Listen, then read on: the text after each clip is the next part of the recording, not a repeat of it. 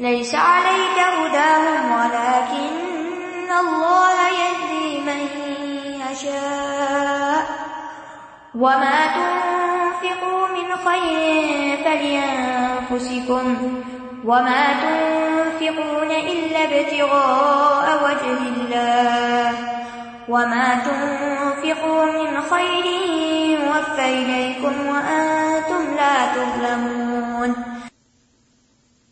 پھر فرمایا، لیسا علیہ کا ہدا ہوں تمہارے ذمے نہیں ہے ان کی ہدایت۔ بات ہو رہی تھی صدقہ خیرات کی، لینے دینے کی اور بیچ میں ہدایت کی بات آ گئی۔ اب بات یہ تھی کہ نبی صلی اللہ علیہ وسلم جب لوگوں کو دین کی تعلیم دے رہے تھے، تو آپ کے بعض اپنے ہی رشتے دار ایسے تھے کہ جو نہیں سن رہے تھے۔ مثلا، آپ کا چچا ابو لہب۔ وہ جب پہلی مرتبہ آپ نے بلند ٹیلے پہ کھڑے ہو کے سب کو پکارا تھا کہ آؤ پورے خاندان کو۔ آپ نے ان کو باز کیا تو ابو لہب نے کیا کیا؟ تب بن لک۔ اس لیے میں بلایا تھا۔ حالانکہ چچا اور بتیجے کا رشتہ جو تھا، وہ مانا ہوا رشتہ تھا اربوں میں۔ بہت ہی احترام اور اکرام کا رشتہ۔ اور ہر قیمت پہ سپورٹ کرنے کا چاہے بتیجا صحیح ہو یا غلط۔ اور وہ بھی جو یتیم پلاؤ۔ لیکن اس نے ہر لحاظ سے بے لحاظی کی اور یہ معاملہ کیا۔ پھر اسی طرح اور بھی کچھ لوگ تھے جنہوں نے نہیں مانا، قریبی رشتے داروں میں سے۔ اب آپ دیکھیں کہ قدرتی طور پر جو خون کے رشتے ہوتے ہیں یا جو قریبی رشتے ہوتے ہیں، ان کے لیے انسان کی تڑپ اور طرح کی ہوتی ہے۔ انسان کے لیے ناقابل برداشت ہوتا ہے۔ بازو کو دوسرے بھی تانے دیتے ہیں، دیکھو ہمیں تو تم بڑی تبلیغ کرتے اپنے گھر کو دیکھو۔ تو یہ چیز انسان کے لیے تکلیف دہ ہوتی ہے۔ تو اللہ تعالیٰ کیا فرما رہے ہیں کہ آپ کے ذمہ نہیں ہے ہدایت۔ آپ تو سب کے لیے کر رہے ہیں۔ لیکن اگر کوئی نہ سنے تو آپ کے اوپر نہیں ہے پوچھ۔ پھر اگلا مسئلہ یہ تھا کہ اب رشتے داروں کے ساتھ لین دین بھی ہے۔ جب وہ آپ کی بات نہیں مانتے تو پھر کیا ہوتا ہے؟ آپ ان کو درس پہ بلاتے ہیں، وہ نہیں آتے۔ پھر آپ کیا کرتے ہیں اگلا اسٹیپ ہاں؟ ہمارا لین دین بند۔ دوبارہ فون بھی نہیں کرتے۔ میں نے اس کو درس پہ بلایا تھا، میں نے کہا تھا، چلو قرآن کی کلاس ہے وہ نہیں آئی، بس میرے دل سے اتر گئی وہ۔ میں نہیں اس کو اچھا اب کوئی عید کا موقع آیا، کوئی شادی کا، کوئی کچھ کچھ لین دین کو توحفہ تحائف کا موقع، اس کو میں نے نہیں دینا۔ وہ دین کی طرف ہی نہیں ہے، میں کیوں دوں اس کو؟ یہی صورت حال وہاں پیدا ہوئی۔ کہ جو دین کے اندر آ گئے، وہ کہنے لگے، ہم نہیں ان پہ خرچ کریں گے جو دین میں نہیں آئے۔ پر میں دیکھو، یہ ہدایت تو اپنی جگہ ہے۔ آپ کے ذمہ نہیں ہے ہدایت۔ ہدایت بندہ نہیں دیتا ہوتا۔ بولا کن اللہ یہ میشا اللہ جسے چاہتا ہدایت دیتا وما تن فکو من خیرن ایسے لوگوں پر جو بھی تم خرچ کرو گے۔ فل انف سے کم اس کا فائدہ تمہیں کو ملے گا۔ تو اب آپ دیکھیے، کہاں خرچ کرنے کو کہا جا رہا ہے؟ ان پر بھی جو تمہارے دین پر ہیں اور ان پر بھی جو نہیں ہے تعصب بھی ابھر آتا ہے نا کہ نہیں، ہم نے اہل ایمان پر اور نیک لوگوں پر تو کرنا ہے، ان پر نہیں کرنا۔ نہیں، جہاں ضرورت مند ہے، کوئی بھی ضرورت مند ہے۔ خواہ کوئی کافر ہے، مشرق ہے، منافق ہے، کوئی بھی ہے۔ اگر محتاج ہے، ضرورت مند ہے، تکلیف میں ہے، ہر ایک کے ساتھ احسان کرو۔ ٹھیک ہے زکات وغیرہ نہیں دی جا سکتی ان کو، لیکن عام صدقات میں سے کسی کے ساتھ بھی بھلائی کرو، مدد کی جا سکتی۔ وما تنفقوا من خیر فلانفسکم بظاہر تم ان کو دو گے، لیکن اس کا فائدہ کس کو ہوگا؟ تمہیں کو فائدہ ہوگا۔ کیوں؟ کب فائدہ ہوگا؟ اس لیے کہ تم اللہ کی خاطر جو خرچ کر رہے ہو۔ اسی لیے آپ کو یاد ہوگا کہ جب حضرت اسما مدینہ میں تھی اور ان کی والدہ جو مشرق تھی مدینہ میں آئی اور ان کو کچھ مالی مدد چاہیے تھی، تو آپ صلی اللہ علیہ وسلم کے پاس آ کر انہوں نے پوچھا تھا یا رسول اللہ صلی اللہ علیہ وسلم، میری امی آئی ہیں اور وہ مجھ سے کچھ مدد چاہتی ہیں، کیا میں ان کی مدد کروں؟ تو آپ نے فرمایا تھا، سلی امکی، اپنی ماں کے ساتھ سلح رحمی کرو، دو اس کو۔ تو خصوصاً اگر ایسے لوگ رشتے دار ہوں تو تو ان کا حق بنتا انہیں دو، کوئی بات نہیں۔ ٹھیک ہے، وراثت وغیرہ میں نہیں وہ تقسیم ہوگی، مگر عام نیکی خیر خائی بلائی میں دو، فرق نہ کرو۔ کیوں؟ اللہ اپنی ساری مخلوق کو دے رہا ہے نا۔ دے رہا ہے یا نہیں؟ اللہ اپنی ساری مخلوق کو دے رہا ہے۔ جو مومن ہے، اس کو بھی دے رہا ہے، جو کافر ہے، اس کو بھی دے رہا ہے۔ جو اس کو مانتا ہے، اس کو بھی دے رہا ہے، جو اس کو نہیں مانتا، اس کو بھی دے رہا ہے۔ ٹھیک ہے؟ تو پھر اللہ جب ہمیں دیتا ہے تو وہ ہم سے بھی کیا چاہتا ہے؟ کہ ہم کس کو دیں اور کس کو نہ دیں؟ ان کو بھی دیں جن سے ہم محبت رکھتے ہیں اور ان کو بھی دیں جن سے ہم نفرت رکھتے ہیں۔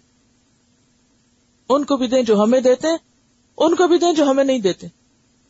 ان کے ساتھ بھی خیر کریں جو ہمارے ساتھ خیر کرتے ہیں، جو ہمارے ساتھ نہیں بھی کرتے، ان کے ساتھ بھی خیر کریں۔ کیونکہ مومن تو ہے اس طرح خیر۔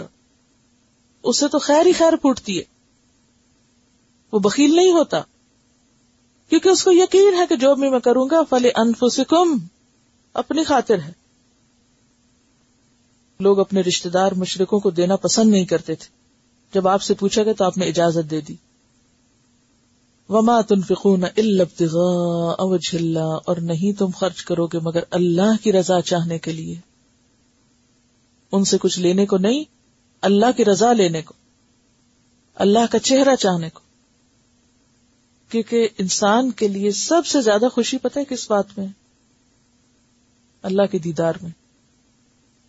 کیونکہ جنت بھی جب انسان کو مل جائے گی نا، حالانکہ جنت جیسی کوئی چیز نہیں، تو اس کے بعد جب اللہ کا دیدار انسان کرے گا، تو اس کو جنت کی نعمتیں بھی بھول جائیں گی۔ تو فرمایا کہ دیکھو، یہ جتنا بھی تم خرچ کرو گے نا، اس کے بدلے میں تمہیں کیا ملے گا؟ اللہ کا دیدار ملے گا۔ اللہ تعالی کو دیکھ پاؤ گے۔ جیسے حدیث میں آتا ہے ان نقم سترون اور تم اپنے رب کو سامنے دیکھو گے، کما ترون القمرا جیسے چاند کو دیکھتے ہو۔ اس کے دیکھنے میں تمہیں کوئی مشکل نہیں ہوتی، کوئی رکاوٹ نہیں ہوتی۔ بالکل براہ راست اپنے رب کو دیکھو گے۔ تو یہاں پر کیا فرمایا؟ مال کس لیے خرچ کرو؟ ابتغاء اوجہ اللہ۔ اور وجہ میں توجہ بھی یعنی اللہ کی رحمت پانے کے لیے، اس کی نظروں میں اچھا بننے کے لیے۔ انسان عموماً مال خرچ کرتا ہے، نیکی کے کام کرتا ہے، لوگوں کی نظروں میں بڑا بننے کے لیے۔ نہیں، تم اللہ کی نگاہ میں اچھا بننے کے لیے خرچ کرو۔ وما تنفقوا من خیر یوفا الیکم یاد رکھو، جو بھی تم خرچ کرو گے، جو بھی دو گے، سب واپس ملے گا۔ پورا پورا لوٹایا جائے گا تمہاری طرف۔ یوفا کا لفظ وفا سے ہے۔ وفا کا مطلب ہوتا ہے پورا دینا۔ کچھ بھی کمی نہ کی جائے گی۔ یہ کتنی بڑی بات ہے۔ کیا کیا ملے گا؟ آپ دیکھیں، لے انفو سے کم تمہاری ذات کو فائدہ ہوگا، دنیا میں بھی، آخرت میں بھی۔ اللہ کا چہرہ دیدار نصیب ہوگا۔ اور پورے کا پورا مال واپس آئے گا۔ کچھ بھی کمی نہیں ہوگی۔ وہ ان تم لا تظلمون۔ اور تم ظلم نہ کیے جاؤ گے۔ اب ایسے میں یہ بتایا کہ خاص طور پر تم کس کو دو؟ للفقراء الذين أحصروا في سبيل الله لا يستطيعون ضربا، لا يستطيعون ضربا في الأرض، يحسبهم الجاهل أغنياء. أغنياء من التعفف تعرفهم بسيماهم لا يسألون الناس إلحافا وما تنفقوا من خير فإن الله به عليم. للفقراء، ان فقراء کو ان محتاجوں کو الذين احصروا في سبيل اللہ، جو اللہ کے راستے میں گھیرے گئے ہیں، جن کا دائرہ تنگ ہو گیا ہے حسار ہو گیا ہے۔ لا يستطيعون ضربا في الارض، جو زمین میں چل پھر نہیں سکتے یعنی کام کاروبار نہیں کر سکتے۔ فی سبیل اللہ، پھر وہ پیچھے والا فی سبیل اللہ یاد کیجیے یعنی وہ لوگ جو اللہ کے دین کی خاطر اس طرح بند گئے دین کی خدمت میں، انہوں نے اپنے آپ کو وقف کر دیا کہ دنیا کمانے کا ان کے پاس وقت نہ بچا۔ وہ دنیا کا کوئی کام کاروبار، جاب، کچھ نہیں کر سکتے۔ اب آپ دیکھیے کہ یہ دو طرفہ طریقہ ہے۔ ایک ہے دنیا کی خاطر دین سیکھنا اور دین کا کام کرنا، اور ایک کیا ہے؟ دین کا کام کرنے کی وجہ سے دنیا کا مستحق ہونا۔ تو یہاں اس صورت حال کا ذکر کیا جا رہا ہے۔ اصحاب صفا کی طرف اشارہ ہے۔ کیا؟ اہل صفا کا حال جو پیچھے میں نے آپ کو بتایا نا براب نازب کہتے ہیں۔ کہ ان کا حال یہ ہوتا تھا کہ ان کے پاس کھانے کو کچھ نہ ہوتا تھا۔ کیونکہ وہ گھیرے گئے تھے، وہاں گھر بار نہیں تھے، ان کے کوئی بزنس کام کاروبار نہیں تھے۔ تو وہ لوگ جو گھیرے گئے، کوئی سواری نہیں، کچھ نہیں۔ نہ اپنی ضروریات پوری کر سکتے ہیں۔ یہ سب حمل جاہل اغنیا جاہل لوگ ان کو بہت مالدار سمجھتے ہیں۔ کیوں؟ منت تعفف نہ مانگنے کی وجہ سے۔ ظاہر ہے کہ جو شخص اپنے آپ کو ڈیڈیکیٹ کیے ہوئے ہے اور خالصتا اللہ کی رضا کے لیے کام کر رہا ہے، وہ کس پر احسان جتائے گا؟ کس کے سامنے اپنے مسائل بیان کرے گا اور کیوں کرے گا؟ جبکہ اس نے اپنے رب کی خاطر یہ رستہ اختیار کیا ہے، لیکن ساتھ ہی ضرورت مند بھی ہے۔ تو اللہ تعالیٰ کیا فرماتے ہیں؟ ایسے لوگوں پر خرچ کرنا، بہترین خرچ کرنا ہے۔ پھر وہ مانگتے نہیں، وہ نظر نہیں آتے ضرورت مند وہ تو بظاہر سب ٹھیک ٹھاک ہیں۔ فرمایا تعریف ہوں بسیما ہوں تم ان کو ان کی علامتوں سے پہچان جاؤ گے۔ یعنی تم قیاس کر سکتے ہو، جج کر سکتے ہو، دیکھ سکتے ہو، کہیں نہ کہیں سے تم کو کلو مل جائے گا کہ وہ ضرورت مند ہے ان کے نہ بتانے کے باوجود بھی۔ اور یہ کیا وہی جو حکمت والی بات ہے نا؟ جس کو حکمت ملتی ہے گہری نظر ملتی ہے، وہ بالکل پہچان جاتا ہے کہ کس کی کیا ضرورت ہو سکتی ہے۔ تو سیما ایسی نشانی جسے ذہین و فتح نہیں پہچانے۔ لا یسلون الناس الحافا۔ وہ لوگ لپٹ لپٹ کے نہیں مانگتے کسی کے پیچھے پڑ کے۔ وما تنفقوا من خیر اور جو بھی تم خیر میں سے خرچ کرو گے مال میں سے فن اللہ بھی علیم۔ تو اللہ اس کو جانتا نہیں یعنی ایسے لوگوں کو تم جو کچھ بھی دو گے وہ سب اللہ کو پتا ہے کہ تم کیا دے رہے کیونکہ عموماً انسان جب اپنے رشتے داروں کو دیتا ہے یا کہیں لین دین کے جو معاملے ہوتے ہیں، جہاں سے ملنا ہوتا ہے، وہاں دیتا ہے، تو عموماً انسان اچھا دیتا ہے۔ لیکن جب انسان ایسی جگہوں پہ دیتا ہے تو انسان سوچتا ہے، ان سے ہمیں واپس تو ملنا کوئی نہیں ایسا جو بچی کچھ چیز ہے، جیسی تیسی ہے، دے دو۔ نکال دو اپنے گھر کا کباڑ۔ کیوں؟ اس لیے کہ ان سے واپس تو کچھ نہیں ملنا۔ انہوں نے کیا کہنا ہے؟ وہ شریف بھلے مانس دیندار لوگ ہیں، انہوں نے تو بولنا کچھ نہیں۔ لہذا جیسا چاہو سلوک کرو ان سے۔ یہ عام طور پر ٹرینڈ ہے ہمارے معاشرے کا دیندار طبقے کے ساتھ خیر بلائی کرنے کا۔ ہاں؟ تو یہاں پر کیا کہا جا رہا ہے؟ کہ جو بھی تم کرو گے وہ اللہ کے علم میں آ جائے گا۔ اس لیے سوچ سمجھ کے کرنا جو بھی کرے۔ بخاری کی روایت میں آتا ہے کہ مسکین وہ نہیں جو ایک ایک دو دو لکمے کے لیے در در پہ جا کے سوال کرتا ہے۔ وہ نہیں مسکین ہوتا۔ مسکین وہ ہے جو سوال سے بچتا ہے۔ پھر آپ نے یہ آیت پڑھی، لا سلون الناس الحافا۔ اب دیکھیں کہ سورت الحشر میں ایسے لوگوں کو مزید واضح کیا گیا کہ یہ کون لوگ ہیں، کن کی طرف اشارہ ہے؟ للفقراء المہاجرین الذین اخرجوا من دیارہم واموالہم یہ وہ مہاجرین ہیں جو اپنے گھروں سے، اپنے مالوں سے نکالے گئے ہیں۔ مکہ چھوڑ کے مدینہ آئے ہیں۔ اور پھر اس کے بعد جب بھی کبھی اسلام کی خاطر ہجرت ہوگی۔ اب آپ دیکھیے کہ پیچھے آپ سارے وضاحتیں پڑھ چکے ہیں۔ والدین پہ خرچ کرو رشتے داروں پہ کرو، یتیموں پہ کرو، مسکینوں پہ کرو، مختلف لوگوں پہ کرو۔ مسلم پہ کرو نان مسلم پہ کرو، ہر کیٹیگری کھول کے رکھ دی گئی۔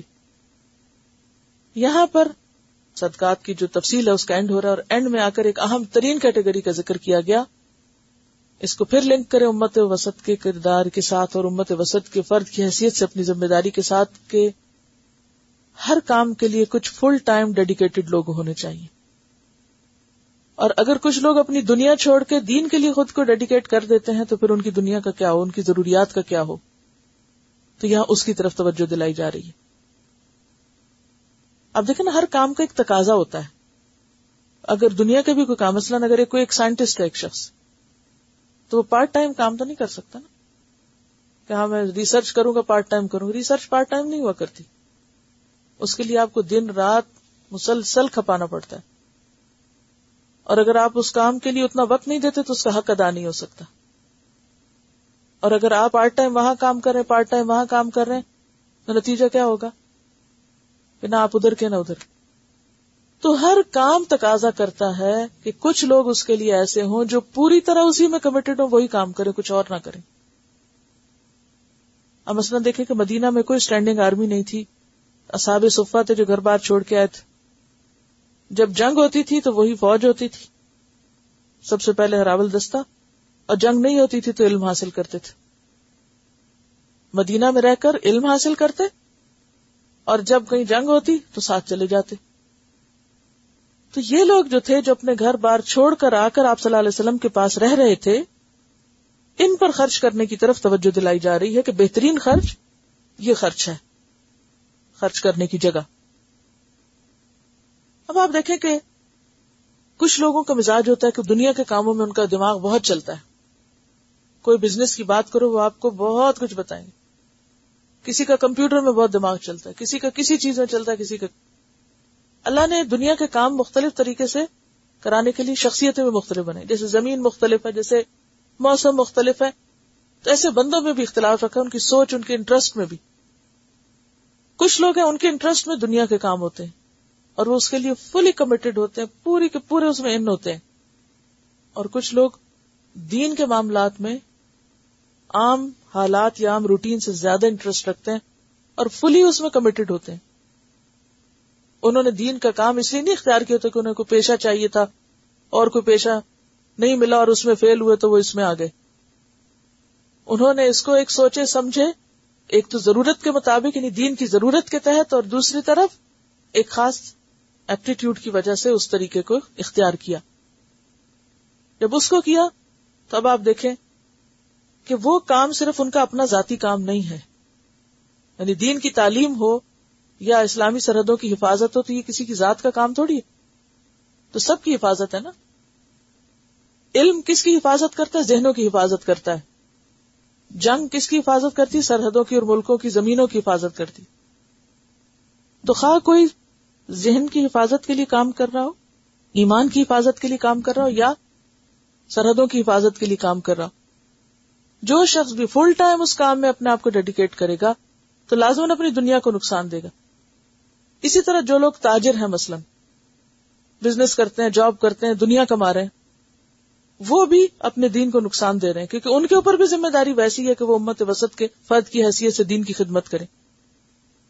اب آپ دیکھیں اس نے اپنی دنیا کا نقصان کیا، اس نے اپنے دین کا کیا۔ ہے اب اس کی دنیا کا نقصان اس کے مال سے پورا اور اس کے دین کا نقصان اس کی کوشش سے پورا۔ ہو سمجھ رہے؟ ایک شخص بے غرض ہو کر دین کا کام کر رہا ہے اور دوسرا بے غرض ہو کر اپنے مال میں سے خرچ کر رہا ہے دین کی خدمت میں۔ اب آپ دیکھیں۔ ایک اپنی ذات خرچ کر رہا ہے، دوسرا اپنا مال خرچ کر رہا ہے، تو برابر ہو گئے نا پھر؟ یا نہیں؟ جو جس کام کے اہل ہے، وہ وہ کرے۔ ایک اپنا ذات اپنا وقت لگا رہا ہے، دوسرا اپنا مال لگا رہا ہے۔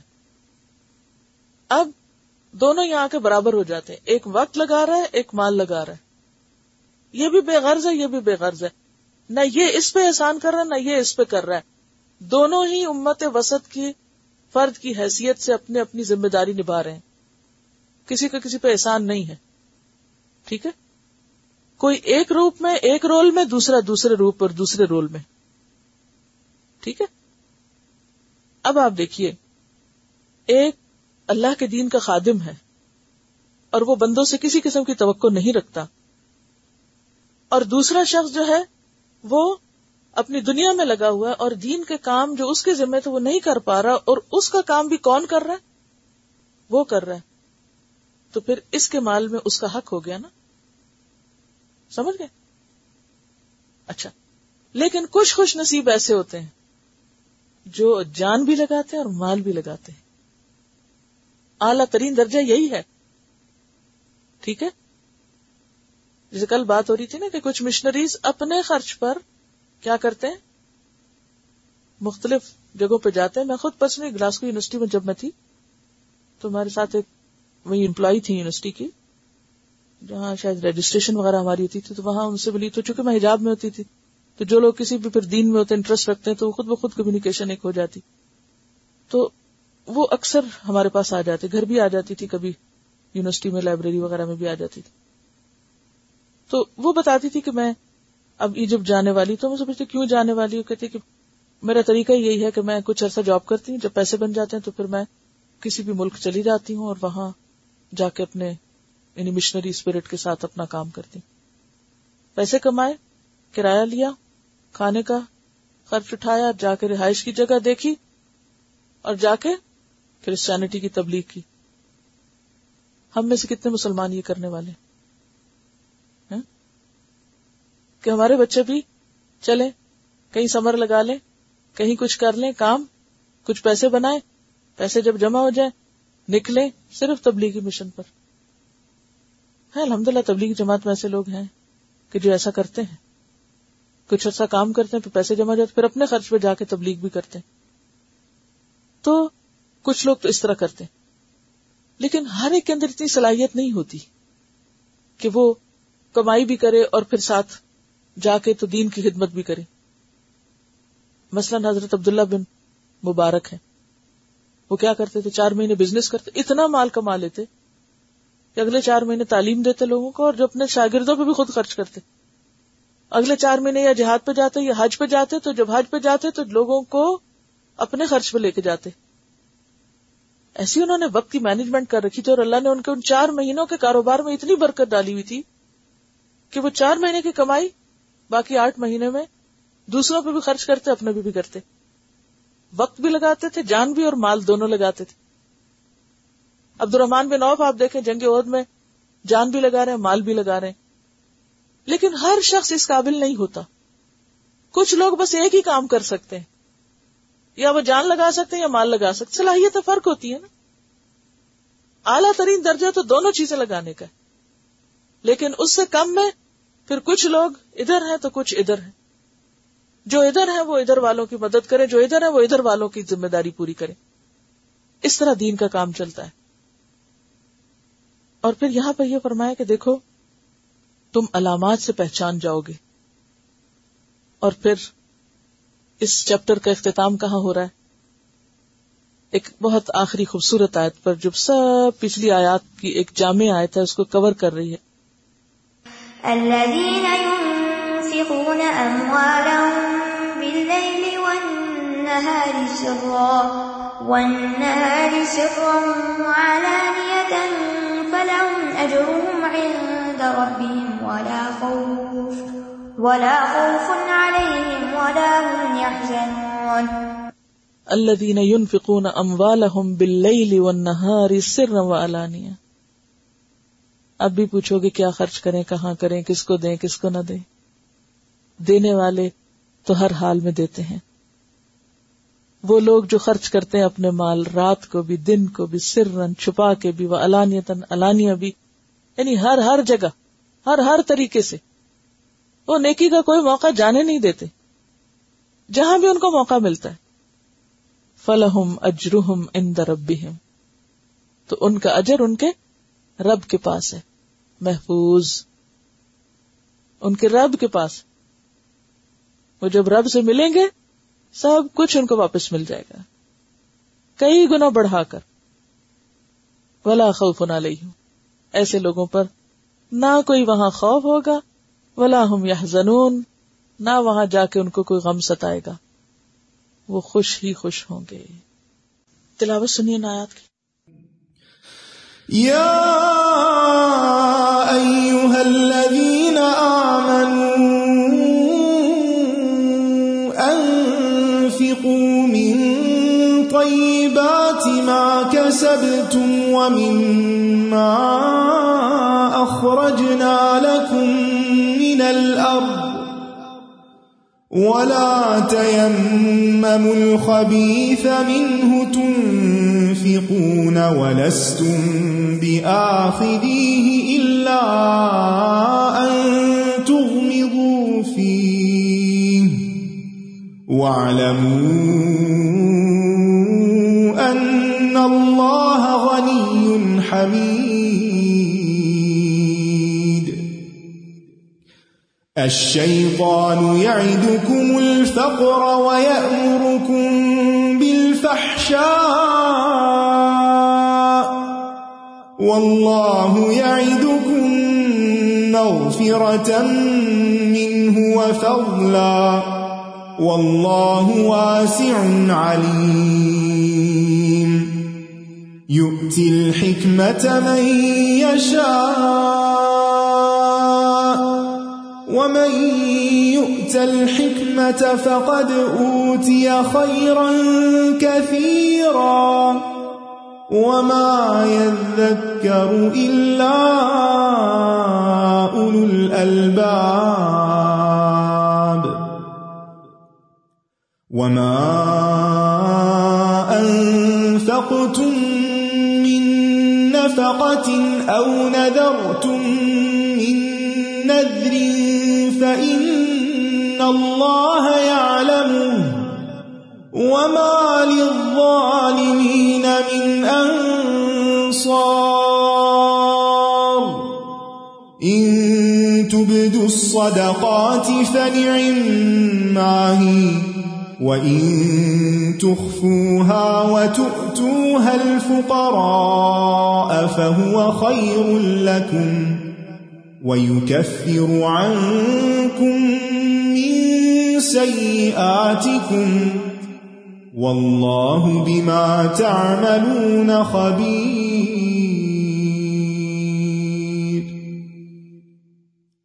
ليس عليك هداهم ولكن الله يهدي من يشاء.